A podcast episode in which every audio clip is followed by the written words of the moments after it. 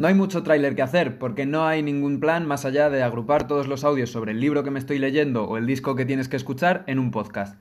¿Por qué? Ya lo dijo Alice. Qué bueno fue crecer con tanto arte en todas partes.